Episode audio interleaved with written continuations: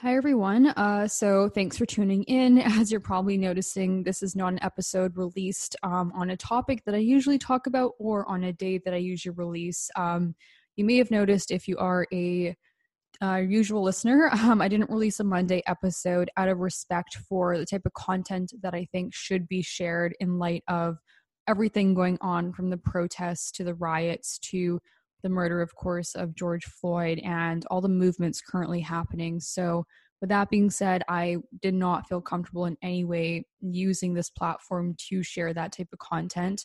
I felt it was better to take this time, allow more so content um, that supports what's going on to be shared and uh, to be brought to light. So, um, yeah, of course, if you've following me on Instagram, you have noticed I've been sharing out content to help people become educated, to educate myself um, to exactly what's going on right now and how to be a better ally. So, with that being said, I am releasing this episode today. Um, I've had the chance to actually record with a guest who is a close friend of mine, Ebun, and she's able to come on today and share a story, share her experiences, talk about some racial injustice that she's experienced, talk about it in the context of both the US and Canada, but then also give her perspective and some tips as well on how to be educated, how to approach and broach the subject with other people around you, and of course, as well, how to be a better ally. So, Not going to make this intro long by any means. Uh, let's just hop straight to it. And thank you for tuning in and thank you for becoming more educated.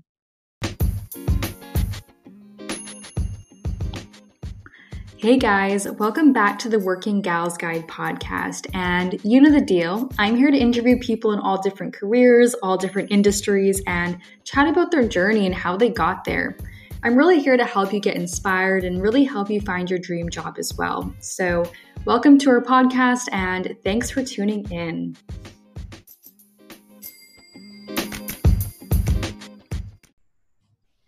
Hi, everyone. Hope everyone is doing well. I do have um, a new episode today with someone who is very near and dear to my heart. It's an old friend of mine, a good friend of mine, Ebun.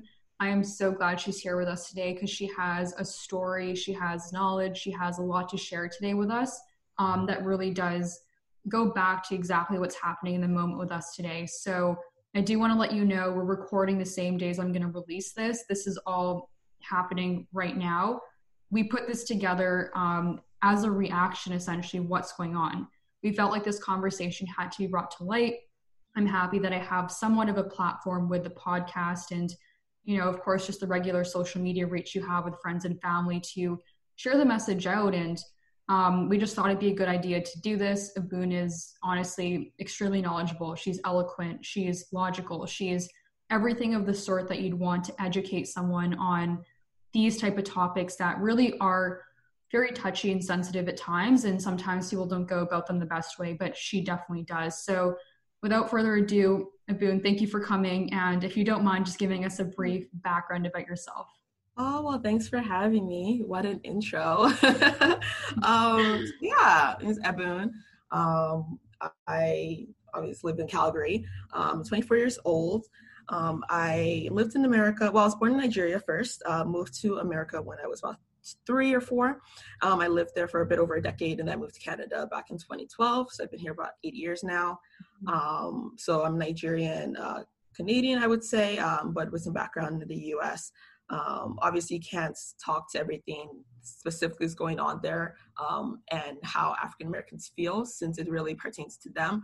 Um, but I think still good conversation. Obviously, still being black, um, people don't distinguish the difference between African and African American anyway. Um, you know, too often. So I think still conversation to have um, as a Black woman in Canada and with some experiences in the US.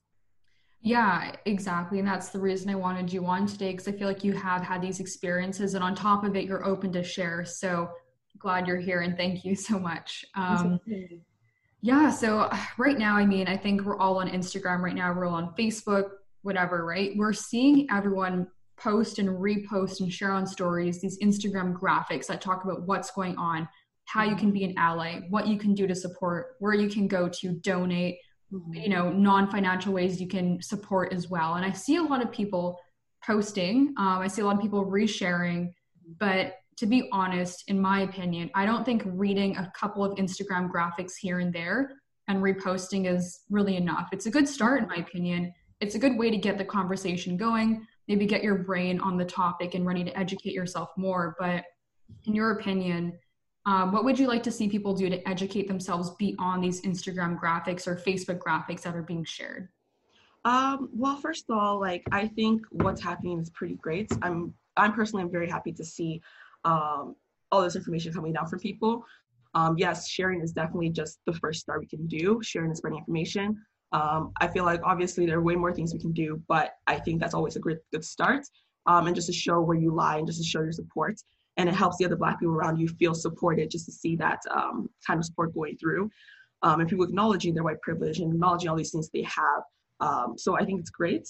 Um, i think a biggest thing i know for me personally um, it's a bit tough being black and kind of seeing all these things going on because um, for me personally i know that we've been talking about this for years now.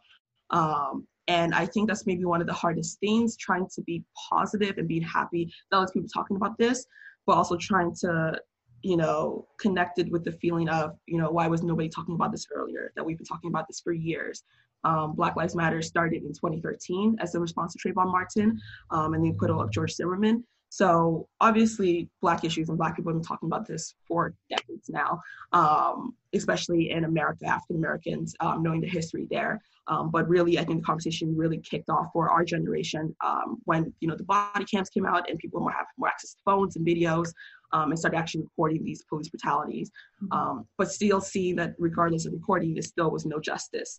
Um, so I think for Black people, it's um, a bit overwhelming at times. Mm-hmm. So for those that are you know non-Black people, uh, white people, any person of color uh, that is not Black, I think you know you have a responsibility to educate yourself. And while reaching out is also always a great step um, you know definitely be mindful of the people you're reaching out to. A lot of black people right now are going through trauma. Every single time this happens we're traumatized every single time.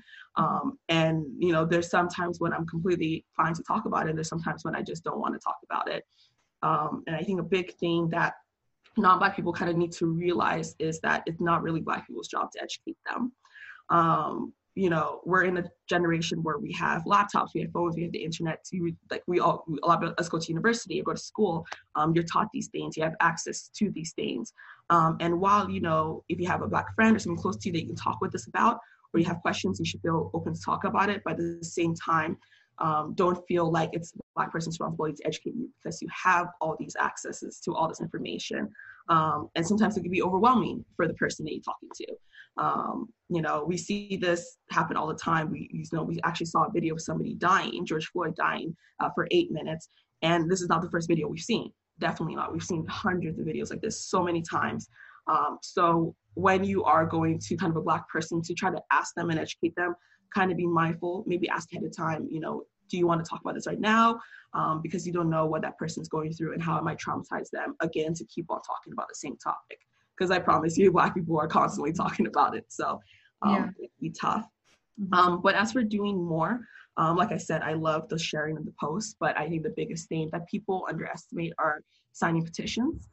Um, they might not look like they do much, but you know the petitions do do a lot of things, and regardless, they do show your support. They do show where you lie, um, you know, and you know donating and just sharing information, doing YouTube videos, doing calls like this, um, spreading the conversation is the first step. And i feel like it's the most important step but there's so much more to do after that.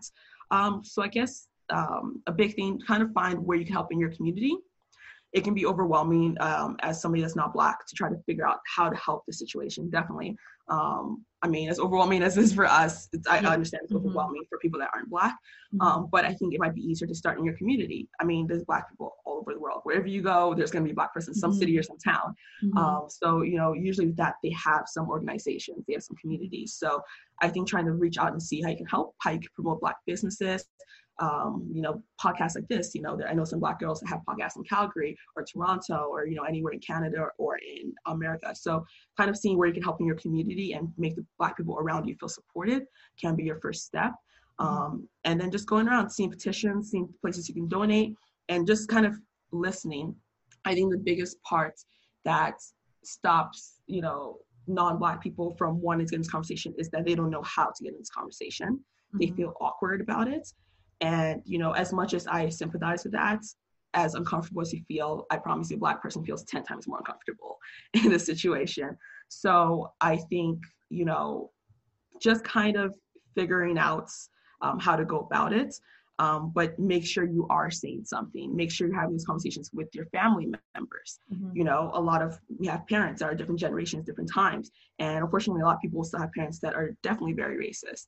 Um, and as uncomfortable as it can be you know bringing these conversations up at the dinner table is a big mm-hmm. way of how you can help you know yeah. um, even if you don't think posting on facebook or instagram or twitter you have some people that might have a different belief than you and it's good to show them where you stand and where you lie um, and I think that's the biggest thing, you know, sl- like we've been saying, silence is compliance. Mm-hmm. And at this kind of, you know, point in the game, not saying anything because you're scared to say something really isn't an excuse anymore.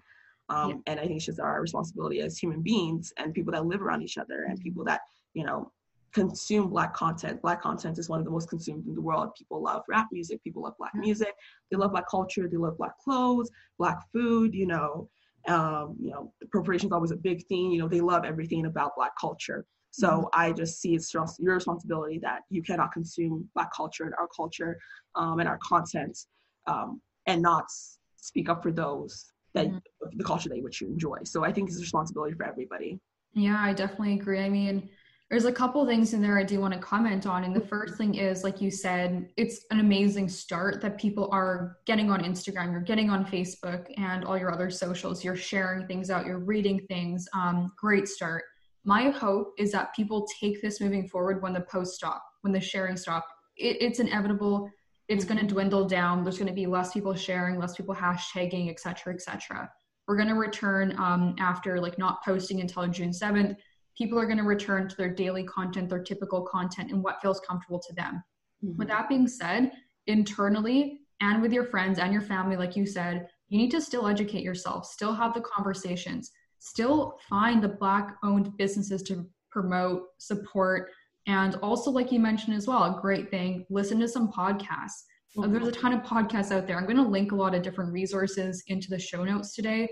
I want everyone to take a look at all of those and you know it's not like you have to go home tonight and cram for a test for this okay we you have time spend your entire rest of your life supporting other people and bringing them up it is not a race to be the most knowledgeable but it is important to take steps forward and makes sure you feel comfortable with yourself understanding more and more moving forward and exactly. like you exactly. yeah Exactly. Like I understand that obviously with what's going on now, everybody's in tune with it because of all the riots and all the protests. Mm-hmm. Um, but we need to talk about after the fact. You know, we've done this same thing over and over again. I mean, the difference now with George Floyd is I'm seeing so many other races come in, and I think that's where our voice is getting bigger and where the impact is getting bigger.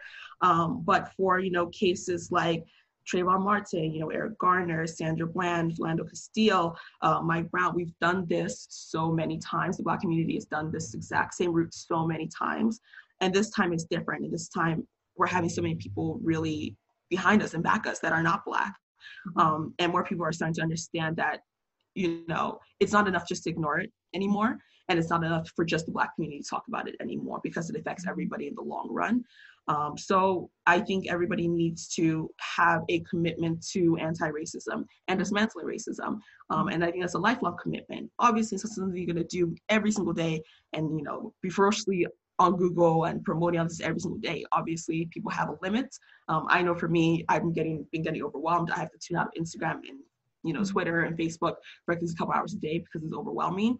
Um, but if you have that commitment to be anti-racist and to be anti-fascist and to be pro-black um, and to let people know where you stand and you can keep that commitment for the rest of your life, it's something that's very easy to build on. Um, it's something very easy to defend. And when you have all this information around you, you feel so much, um, you know, you feel so much better to like, start to say, but better to kind of like deal with these issues yeah. uh, when you are educated it mm-hmm. makes it easy to talk about it. Um, yeah. A lot of people don't want to talk about it because they're not educated. So yes. we just need that first step. Yeah, exactly. Think you hit the nail on the head there because even in the last couple of days, I've had a lot of conversations with people who are not people of color, and they're telling me, I don't want to stay silent, but I'm nervous to post because I don't know if I'm posting it correctly. I don't know if the verbiage is correct. I don't know if what I'm saying is going to offend someone in a way I don't mean to. And they generally do want to support and raise their voice but they're nervous on how to do it. And I think exactly what you just said educating yourself and keeping it simple, but raising your voice is the way to go. Mm-hmm. It doesn't have to be anything crazy, but do what you can. And as soon as you educate yourself, you're always more comfortable having a conversation. Mm-hmm. Um, and sorry, one more thing with that I forgot to mention. Um, also, the biggest, a big, big thing is listen to Black people, listen to Black voices. I find so often that people they want to help, but once they're challenged with their ideas, they start to kind of back down, um, or they believe that oh, well, this is what I believe. Regardless of what you believe or what you think, this is an issue that concerns Black people. It concerns everybody generally, but this is an issue that concerns Black people and it continues to concern and impact us and traumatize us for years and will probably go on for years to come. Um, so your biggest thing is to listen to the Black person. If a Black person tells you something is offensive, you listen. It's not about, oh, well, it wasn't my intention. It doesn't matter your intention. It matters, you know, what happened. It matters how it made other people feel. So if somebody, if a Black person is telling you, this is what you can do to help, do that to help you know don't go off on your own and think that you know maybe this is what i think i should be doing to help listen to the, the community that it's affecting and go from there mm-hmm.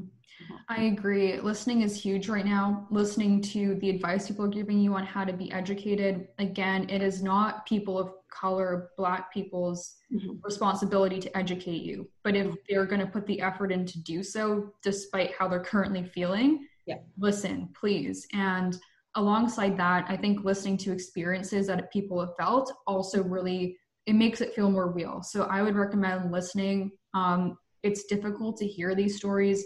We've been seeing videos going around. As you know, it's difficult to watch the videos. Mm-hmm. In that same breath, it's hard to listen to someone standing in front of you or even over an audio file, mm-hmm. podcast, whatever, or even reading it on your screen. It's hard to read it because it's very uncomfortable.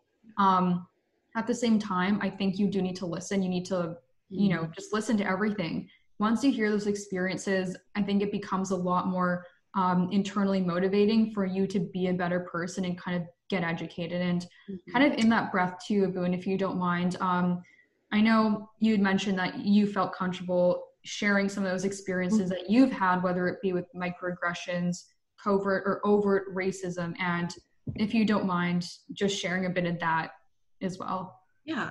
Um, well, I feel like, you know, we're seeing what's happening in America, and obviously they're angry. You know, all 50 states are uh, protesting or rioting.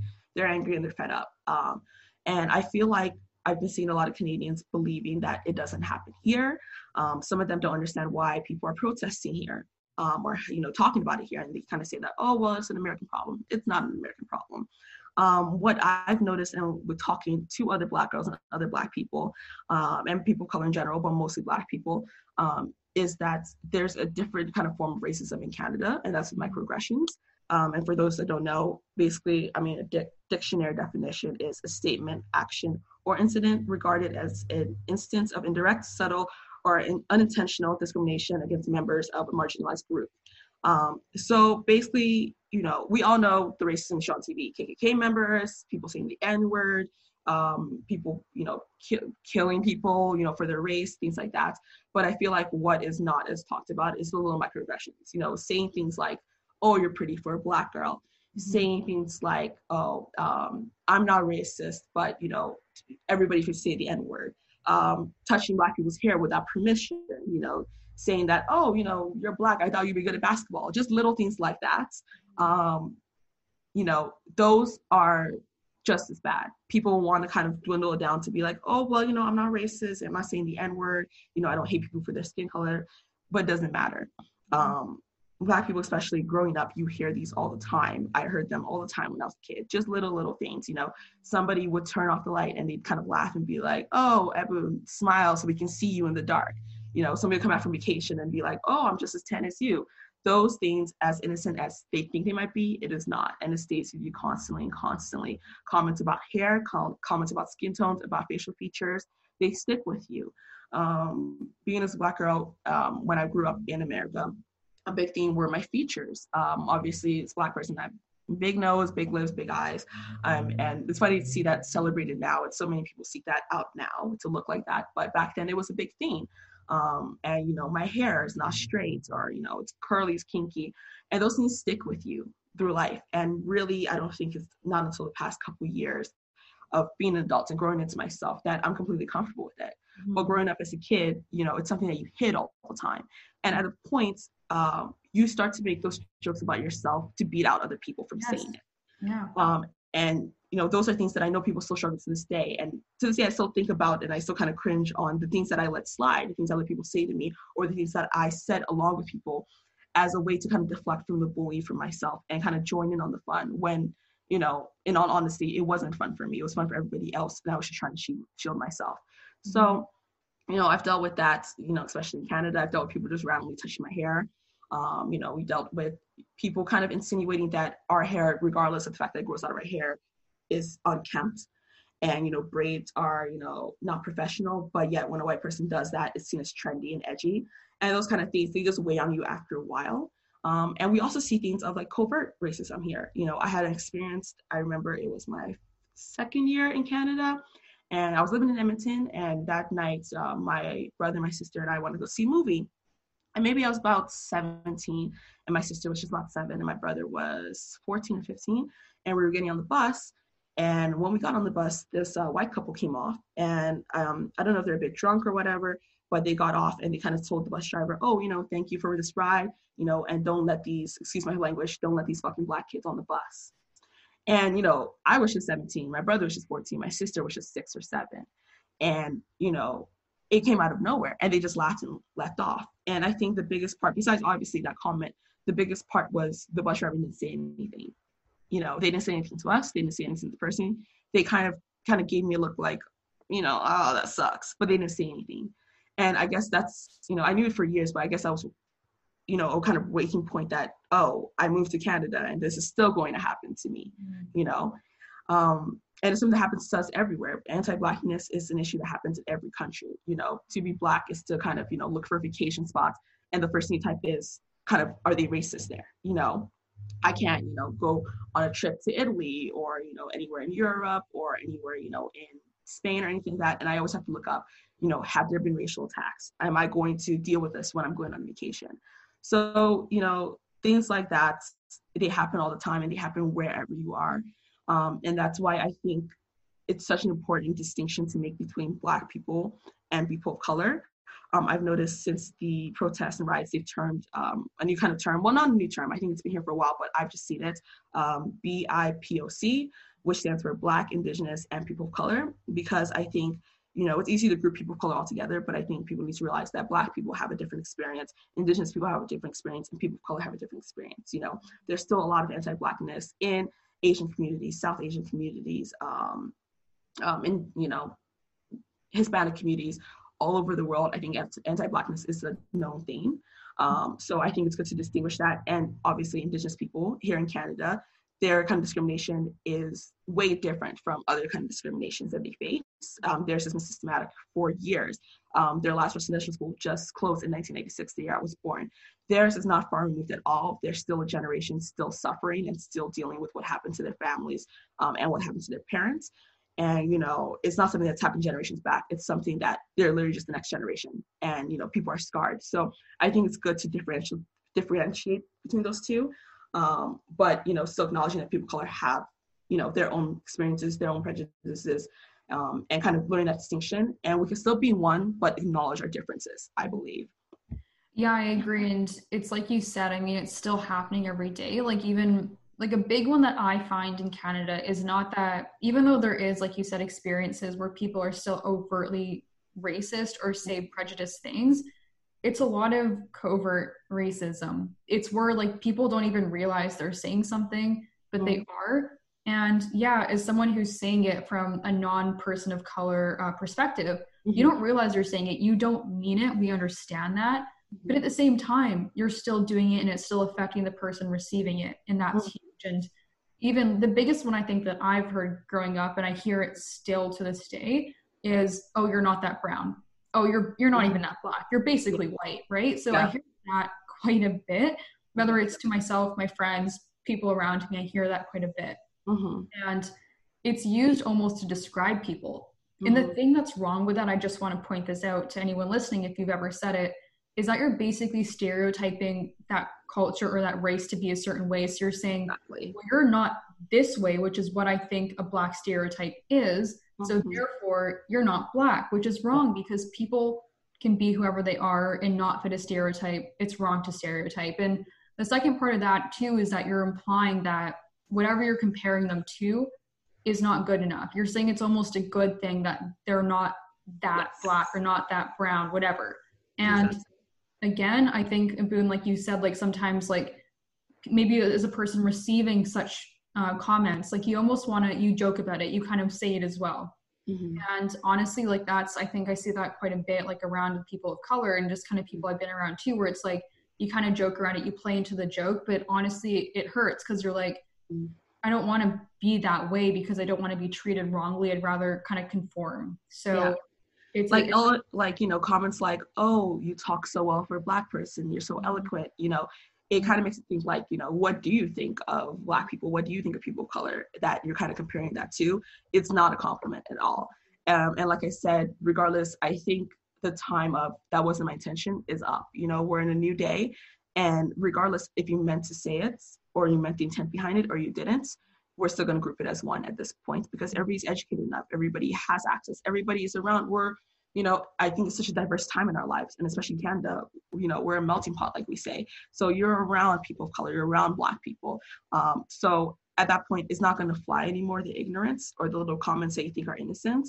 Um, and you know, before you say something, think. A lot of people don't think um, and they kind of say something and they think it's in good faith, but it's not. So I think it's a big thing. And you know, Canada is especially bad for that. But you know, they're also bad. Besides microaggression, they're bad with all the covert racism. Um, they don't believe it happens here, but um, like I have examples here. Just last week, you know, a black woman, and I hope I pronounced her name right, Regis Korchinski Paquet. Um, it was, you know, reported that she was a black woman suffering from mental health issues. Um, they called, you know, the police, I believe, to help. And, you know, it went from that and she fell to her death, um, you know, from a 20 story building or something. And a lot of people believe, people believe, you know, the investigation is still going on, but a lot of people don't think that she fell to her death or jumped to her death. Um, so things like that happen. You know, in 2015, it's such a big case, the Andrew uh, Loku, I believe, case, mm-hmm. um, the Sudanese immigrant that he was suffering mental health issues. Um, and you know the police were called and you know he was a far distance away from them and instead of them using their training and using compassion and care to try to talk him down, de-escalate, which is the first thing they're taught, they immediately just shot him. You know, there was a study done in 2018, um, just two years ago, by the Globe and Mail, where they found that despite that Black people made up only 8.8% of Toronto's population, well, in 2016, I don't know what it is now, um, but they only made about 9% of Toronto's population. They were involved in seven out of 10 cases of fatal shootings by police. So the discrepancy is so large, you know.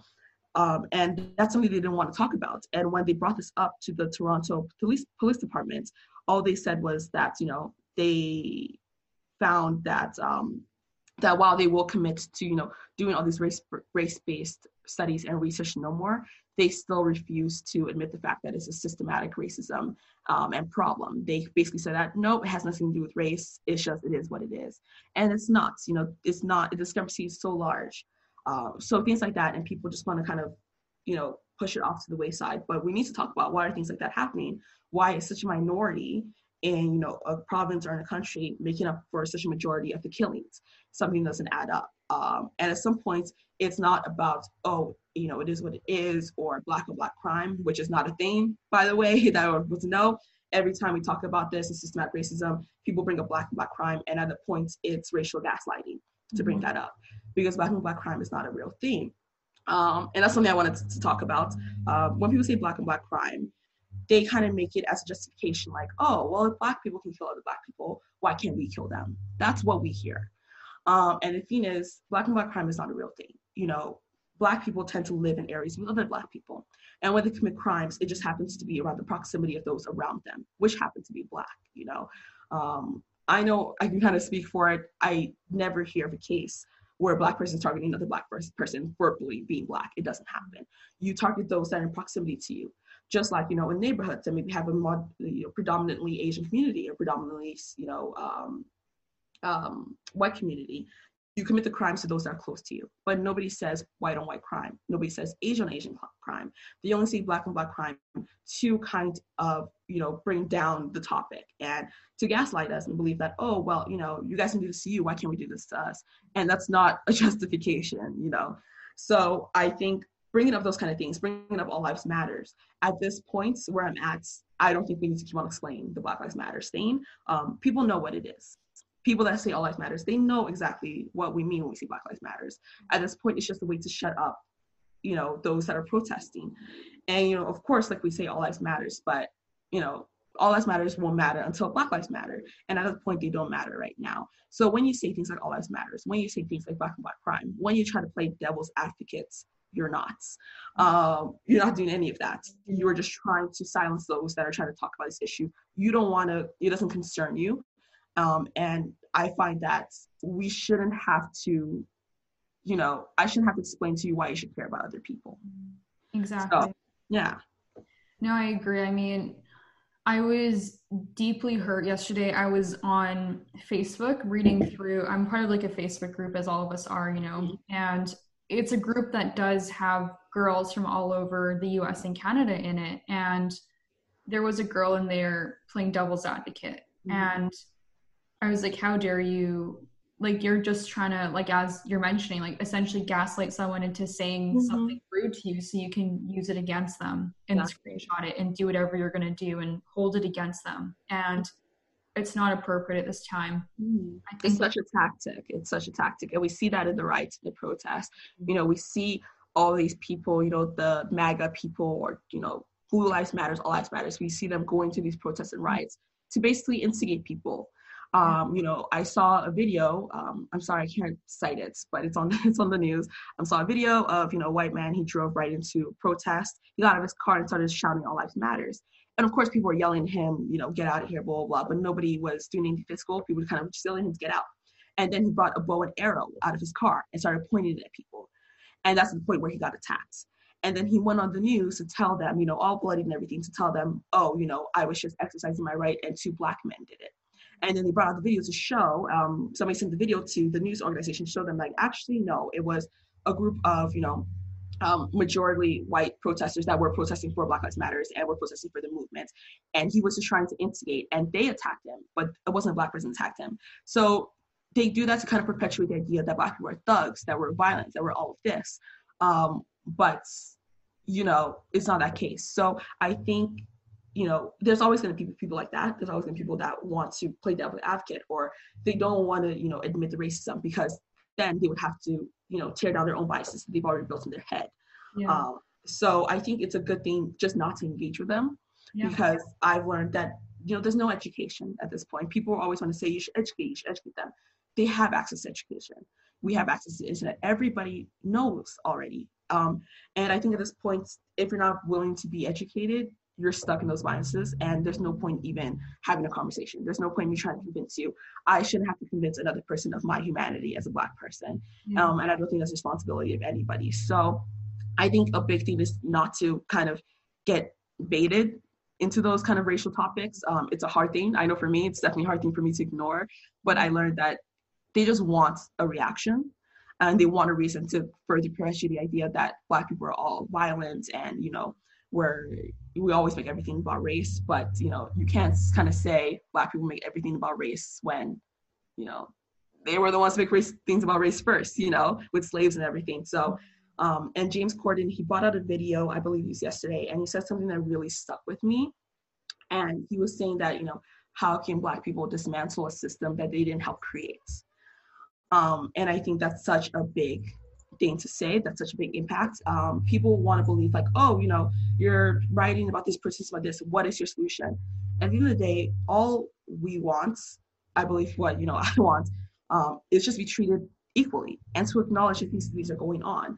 Um, i feel the biggest frustration is people just not acknowledging the racist system the systematic oppression you know um, you know, the access, the less access to healthcare that Black people have. You know, Black women are five times more likely to die in childbirth we need to talk about those topics you know there's nothing different about us in our genetics and our dna it's just the biases people built up and that harms us in so many ways it harms us financially systematically socially um, it doesn't just boil down to just we're being treated like crap because we're black. But it mm-hmm. limits us to all these other potentials. You know, it limits my chance to get a job. It limits my chance to, you know, get health care, to be approved for a loan. It's so much bigger. Mm-hmm. And I that's what I really want at the end of, you know, when everything dies down, you know, after we see the sentencing of the police officer that killed George Floyd, hopefully he is, you know, prosecuted and he is tried and sentenced. But you know, after everything dies down and people tend to forget about it, like we always do, which is you know normal in human instance. Um, I want people to realize that this is so much bigger than just you know Black lives dying by police brutality. That's a big thing, but it goes so much beyond. And we want the systematic oppression to kind of stop because it limits us for so many other things. So, you know, just kind of think of so many other things that you can help me with and kind of keep in mind of when this dies down. Yeah, exactly. And it's it's like you said, it's sometimes like a like it's a very covert bias sometimes and like even like I mean, I think we've all caught ourselves at certain points in times. Like we'll be exa- like for example, we'll be in a room or you're gonna walk into a company and be in a business and you're gonna say, Oh, there's a black person walking into the room. Oh, there's a brown mm-hmm. person walking into, into the room. Oh, they hired an Asian person. It's the token Asian person. Like exactly. you hear this kind of stuff and sometimes you don't say it. Sometimes you don't hear it out loud, but you think it unconsciously. And that's where you need to catch yourself. That's where you hit to, you know, reflect upon yourself, mm-hmm. ask yourself why you're thinking it, why it flashed into your mind, mm-hmm. and then mm-hmm. take the right steps to address why it's happening. Exactly. And don't put all the onus on that person that, you know, you're educating or you're looking towards so often people of color and especially black people i know my instance you're kind of seen as to be the representative of the whole race. Um, you know you'll be in a room and people be talking about it and they look to you and all of a sudden you know you're the one that's talking about everybody's experiences when it's not that. Um, and the burden is so heavy and especially as a black person you feel such a responsibility and when you feel like you haven't lived to the responsibility you feel like you've let down your whole entire race when really you know i should be burdened for all the feelings of the black people in Canada. No. So kind of, you know, looking around doing research and don't putting don't put that all on the person that you're trying to, you know, have educate you. You can mm-hmm. also, you know, have some responsibility for yourself. Mm-hmm. Yeah, exactly. I think the other thing too, especially in Canada, um, and I can even just like from where I grew up, which is a different province than yourself, but mm-hmm. you know, there's a lot of pockets that are predominantly white or predominantly a certain race, and mm-hmm I think the thing is, if you do come from a region or a tiny area or city, whatever it may be, that is not predominantly filled with people of color, mm-hmm. don't make your bias or stereotype on the couple people that you knew from mm-hmm. elementary school, middle school, high school, your current job that mm-hmm. happen to be people of color. I think that it's an easy um, kind of it's an easy trap to fall into mm-hmm. and again an unconscious one but those couple people as amazing or as different than you as they may be they do not re- represent an entire race and i think that's important to remember it's again just treating people with equality and mm-hmm. just having an open mind about everything because i think that's a trap that people fall into for sure mm-hmm. um, and i think that is for sure and i like that you brought that up um, i also think a big thing you know people can do is don't take everything for face value. You know, we I mean, I went to school for broadcast news. So obviously when people talk about the media, I have a little bit, you know, heart to it because I understand it from both perspectives, being part of the media um, and being just a regular citizen. And I think people, a lot of things people can do to help them is listen, you know, don't take everything for face value. Listen to the way media presents people. Listen to the way Donald Trump, people in power are talking about those marginalized groups. You know, when you hear things like, oh, thugs, protesters, looters, you know, they allude to black people. Mm-hmm. And regardless of people say black people or not, we know what you mean. You know, see how the media is describing those people. You know, we've seen all the riots going all the protests, and thankfully in all 50 states, it's people of all races protesting against, you know, institutionalized racism, police brutality, which is what we want. But when you're seeing them talk about the rights and the damage done, you see it centered mostly all black people doing this damage. When, to be honest, it's the same amount of people of color, um, you know, different races, all processing for the same thing. But see the way how it's impacting black people. See the way that they talk about black children. You know, with Trayvon Martin in 2013, such a landmark case and such a big thing that affected everybody. I know for me, it was the one that really affected me um, and kind of led me to really be so advocate um, going forward. Um, a big thing to talk about. He was only 17 years old when he died. And George Zimmerman was a man, he's his 30s, a grown man. And so much of the terms and the verbiage they used was, oh, he was a black man, he's a black man, he's a black man. He wasn't. He was a black kid, he was a black teenager, he's a black child. it's just a way to dehumanize um, black people basically you mm-hmm. know we always say this in you know the black community and it's seen everywhere else that you know it's felt that we are not allowed to be children you know they were aged way quickly in the media um, and that's just the way to kind of side with the police or side with whoever's brutalizing us you know? It's easy to you know you see maybe a white girl this 14 year old white girl something happens to her they talk to her about her she's a girl she's a young girl. You know the jeffrey epstein case we've seen with all them everything through the documentary she was a young girl you know? She you know messed with young children. But when you see the comparison to let's say with r. Kelly he mostly targeted black women but they weren't black women they were black girls between the ages of 12 and you know 18 or whatever. But so many times you know when i was growing up hearing about them and hearing just little things about r. Kelly before we really knew the kind of monster he was we were we thought to believe that oh it was black women he was abusing. And obviously abuse is abuse but they made it seem like oh these were black women that they knew what they wanted. They wanted to be with him despite of all the abuse that he's done and you know all the pedophilia and stuff like that. But it wasn't the case. He was targeting black children and they aged them in the media.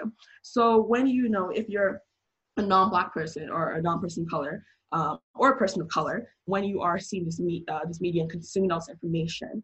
Um, think about the way that it trains your biases and whether or not we all have prejudices prejudices. Yeah some biases um, regardless it's hard. We all have them. Of all races. Um, and that happens from so much you know media consumed our experiences around us. You you know you think a certain type of way and you know think a certain type of way yes it sucks but once you can you know you acknowledge that about yourself and you fix it that's the first responsibility. And kind of seeing the way that we've talked about in the media um, inform yourself. Don't take everything for face value you know. So i think that's also a big thing um, kind of not letting everything around you cloud your judgments. You know in america they have a president that is kind of saying whatever he wants and they've taken that to be a good thing but it's not. Um, and you know i believe obviously racism has been happening for years but because of him i think it's been way more overt mm-hmm. because you know they see the president saying these kind of things about black people or you know mexicans or whatever why can't they say it? That's what they're thinking. So mm-hmm. um you know put, see those people they have in power and don't listen to them you know for face value. Do your own information do your own opinions um and kind of tear down the biases in your head. Mm-hmm. um, you know we all have them. It's a hard thing to kind of just completely erase but if you're actively working towards it that's the most important thing. Yeah i agree. And Ebun, I know we're coming up on some time here, but thank you so much for sharing everything. I mean, I am so grateful that I have you in my life. I I'm so grateful for everything you've shown me and uh, the experiences you shared with me. And again, thankful for you having this conversation with me today um, and letting me record this and push it out. Um, and I know anyone listening would have taken a lot away from this conversation in terms of tangible, actionable items to you know to put in place themselves but then also maybe people of color listening who would have identified with what you're saying yeah. and a lot of times that's a big part of it too is being able to kind of listen to other people relate feel like you're not the only one going through it but then also being comfortable enough being inspired to also share your story to someone else's so Exactly. Um, before we end, I just want to say, you know, justice for George Floyd, justice for Breonna Taylor, Regis Korchinski Paquet. Again, I don't know if I'm saying that properly. Um, Tony McDade, all the people that have been abused. You know, Black Lives Matter. Continue protesting, continue rioting. I I'm all for it. I don't care what anybody says. Um, I believe that Black people absolutely have the right to destroy a you know a land that they built for free um, you know continue sharing continue signing petitions continue donating continue using your voice and voting continue voting. Obviously in canada we don't have anything to do with american elections but for those that may be listening to america for you know my american people my american family that's still there vote regardless of if you think your you know your voting matters your you know your ballot matters it does. Uh, we're so often led to believe with you know obviously the induction of Donald Trump, despite not winning the popular vote, um, all these corrupt politicians, we always kind of believe that, oh, our voices matter because regardless, they're going to do what they want. But our voice does matter. We've seen with these protests that they do matter. We are making a change. Mm-hmm. Um, and keep on doing that, keep on fighting. Don't let anybody dwindle your voice. And you in, you know, your little bedroom in Saskatchewan or, you know, Winnipeg or wherever it is, you can make a voice and people are listening and people are seeing. And we're happy for the support and we can always do more. Mm-hmm. I agree. I agree. Thank you so much. And um, again, I'll be linking a lot of resources in the show notes for everyone to go through. And um, yeah, thank you so much. Thank you.